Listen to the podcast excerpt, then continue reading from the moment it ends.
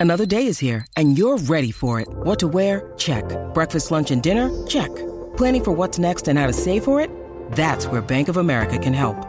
For your financial to-dos, Bank of America has experts ready to help get you closer to your goals. Get started at one of our local financial centers or 24-7 in our mobile banking app. Find a location near you at bankofamerica.com slash talk to us. What would you like the power to do? Mobile banking requires downloading the app and is only available for select devices. Message and data rates may apply. Bank of America and a member FDIC. If you're struggling to lose weight, you've probably heard about weight loss medications like Wegovy or Zepbound, and you might be wondering if they're right for you.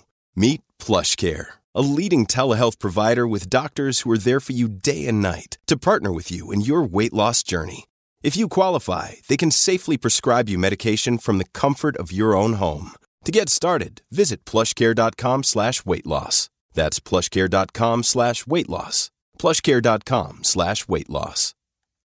When you need mealtime inspiration, it's worth shopping Kroger, where you'll find over 30,000 mouthwatering choices that excite your inner foodie. And no matter what tasty choice you make, you'll enjoy our everyday low prices, plus extra ways to save, like digital coupons worth over $600 each week. You can also save up to $1 off per gallon at the pump with fuel points. More savings and more inspiring flavors make shopping Kroger worth it every time. Kroger, fresh for everyone. Fuel restrictions apply. A breathtaking scientific revolution is taking place. Biotechnology has been progressing at stunning speed, giving us the tools to eventually gain control over biology. On the one hand, solving the deadliest diseases, while also creating viruses more dangerous than nuclear bombs, able to devastate humanity. What's going on? Biotech capability. Biotechnology is increasingly everywhere the cotton in your clothes, the vegetables you eat, your dog. Humans manipulate living things. We use bacteria to produce insulin, connect prosthetics directly with our brains, and make industrial enzymes to produce paper. Gene therapy creates cures to previously untreatable diseases while we're working on food crops resistant to climate change. Our mastery over biology has been speeding up so much that within weeks of the first COVID 19 case, the unknown coronavirus was broken down in laboratories and analyzed. Scientists generated a copy of its genetic material to create a vaccine that was ready for testing months after the pandemic began. Something unthinkable a decade ago. Where is all this sudden progress coming from? Well, it's complicated. But in a nutshell, really expensive things got cheap and knowledge of how to do impressive things spread freely. The Human Genome Project, starting in 1990, was the first major attempt to read human DNA in its entirety. 13 years and $3 billion later, it was complete. By then, the cost of decoding a human genome had fallen to about $100 million. Today, it's 100,000 times cheaper, costing only about $1,000. How is that possible? Converting DNA into computer data and then studying it used to be a super tedious process, taking expert humans around three years of manual work. Today, it takes about two weeks and is almost completely automated. Biotechnology has gone from something restricted to the best and well funded laboratories staffed by the world's top experts to something affordable enough for hundreds of thousands of people to casually work on.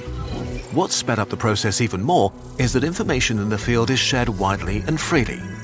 Cutting edge discoveries now take just about a year to be copied in laboratories around the world, a few years for anyone with a biology background to work out, and a bit over a decade for high school students to experiment with them in schools. Imagine that your local computer repair shop could build a pristine iPhone 11 with just the parts lying around, and that teenagers are asked to build a new iPhone 5 for homework. Not a crappy homemade version, the real thing. This is what's going on right now in biotechnology, a true revolution we are adding knowledge at unprecedented rates, while things get ever faster and cheaper to do. This speed means we can expect even more wonderful things for humanity. Life saving treatments, miracle crops, and solutions to problems we can't even imagine right now. But unfortunately, progress cuts both ways. What can be used for good can also be used for bad, by accident, or on purpose. What if you could build a nuclear bomb in your backyard? For all the good biotech will do for us, in the near future it also could easily kill many millions of people, in the worst case, hundreds of millions. Worse than any nuclear bomb. The world just witnessed how fast the novel coronavirus spread. We still don't know for sure if it came from nature or was the result of an accidental leak from a lab working with coronaviruses. That's still subject to scientific debate. In the end, at least 7 million people died. And this was still a relatively mild virus that didn't cause serious disease in most of those infected. But that might change in the future. Wherever the last pandemic came from, the next one might very well be our own fault. In a sense, many things going on in biotechnology could lead to this. Most of all, how easy it is to work with dangerous viruses. Thousands of scientists can simply order the genetic data of infectious virus samples online to experiment with them. Assembling these into an artificial virus in 2023 costs about as much as a new car, including all the lab equipment. At the same time, other scientists are trying to find viruses that hide in nature, like in wild bats or monkeys. There are probably plenty of potentially deadly pandemics out there. Virus hunters take samples back to the lab to learn whether the newly discovered viruses are likely to spread in humans and catalogue the danger. When a biologist discovers a new virus, they usually publish its genetic data to the public. Journals are eager to share descriptions of potentially dangerous viruses. Other labs go further and make viruses more dangerous. They combine and mutate different viruses to understand which mutations make them more likely to spread between humans or make them deadlier than their original forms. And again, these results are shared freely, all while synthetic DNA and equipment to rebuild these viruses are sold online to anyone without any or very little tracking. As the tools of biotechnology get ever cheaper and easy to use, and the data on dangerous viruses keeps multiplying, it's only a matter of time before a well meaning scientist shares blueprints for the equivalent nuclear bomb of viruses, a superbug that will cause millions of deaths, and someone uses it. Maybe because they have bad intentions, maybe because they're irresponsible or sloppy. We're creating an environment in which it's increasingly easy for anyone to create a weaponized virus in their backyard. This is scary the world would be plunged into an unending crisis as new pandemics pop up year after year or all at once, killing large parts of the world's population, doing unimaginable damage to civilization as a whole, and possibly undoing centuries of progress. What can we do? Turns out, a lot. It's not the first time we've faced a challenge like this, and we are not helpless. Think of nuclear technology. Something extremely powerful and dangerous with huge upsides and downsides. Nuclear energy was born from weapon programs, so its creators were always aware of the potential for their knowledge to be abused. From the very beginning, it was clear that knowledge in this field and access to the technology needed to be handled with utmost care. So, a lot of effort has gone into making sure no radioactive material disappears from sight or that countries don't try to hide weapons development behind energy programs.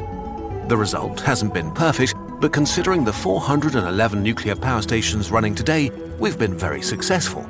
Likewise, no researcher would think to share data on how to turn common laboratory equipment into bomb making machines on the internet. There's no reason we couldn't handle the really dangerous aspects of biotechnology in a similar way. Experts have come up with three sort of bullet points. First, we need to delay the next deadly pandemic by getting a grip on how we treat dangerous viruses. Their genetic data should be treated as an info hazard, information that poses a danger to society if it's shared without care. In other words, not just anyone should be able to order dangerous DNA online. And if you do, you should be tracked, so it becomes much harder for the wrong people to access the really spicy stuff. The next step is detecting the danger by becoming aware which viruses are present among us and are spreading explosively between humans. This could be as easy as having labs in population centres maintain virus detectors that monitor what's going on in the micro world. If we suddenly see certain microorganisms show up a lot in a short time, we can react quickly and start countermeasures. Which is the final step destroy. We basically need to build a machine that's ready to destroy any pandemic threat before it has a chance to take over. We can do this with new tools that are being developed right now, like nanofilters that pull dangers out of the air we breathe, or specialized UV lamps that just kill any virus before it has a chance to jump from person to person. And of course, we need to get better at getting new vaccines faster than ever before in history. If we do these three things, the chances are really good that we can avoid a catastrophic pandemic in the future. Biotechnology, like any exciting and powerful technology, is neither inherently good or bad. It has the potential to be both in breathtaking ways. we have the chance to have a future where we get to truly control biology. Our biology, the biology of the plants and animals around us, and the biology of the micro world. So let's use it to create a future where we triumph over pandemics and diseases for good. This video was supported by Open Philanthropy. If you want to help and want to have a high impact on the world, check out the BioRisk Career Guide from 80,000 Hours, a non-profit organization that helps people find careers that can tackle some of humanity's greatest problems in the most efficient way. We put a link and further reading in the description and sources. Aside from BioRisk, there are more guides to check out too. Let's tell you about one of the most embarrassing moments in Kurzgesagt history. It's a pretty great story. A few years ago, we posted an image of a fake evolutionary tree on social media, just to post something nice without thinking about it. But we messed with the wrong verbs. Immediately, we got thousands of messages from you telling us how wrong it was, unscientific, bad. We underestimated that you take everything that we put out into the world seriously and you set high standards for our research and fact checking process. This hurt a lot. We wanted to be better than that.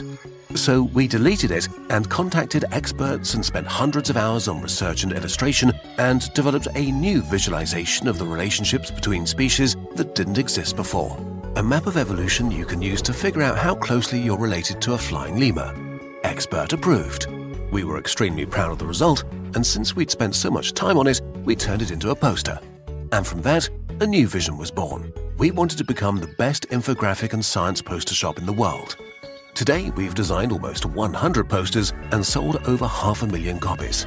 Every single one made with love, care, and lots of attention to detail.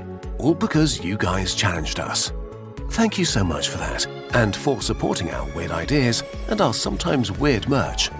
Because of you, we can continue to release our videos for free for everyone and drop hundreds of hours into new concepts to spark curiosity in people all around the world.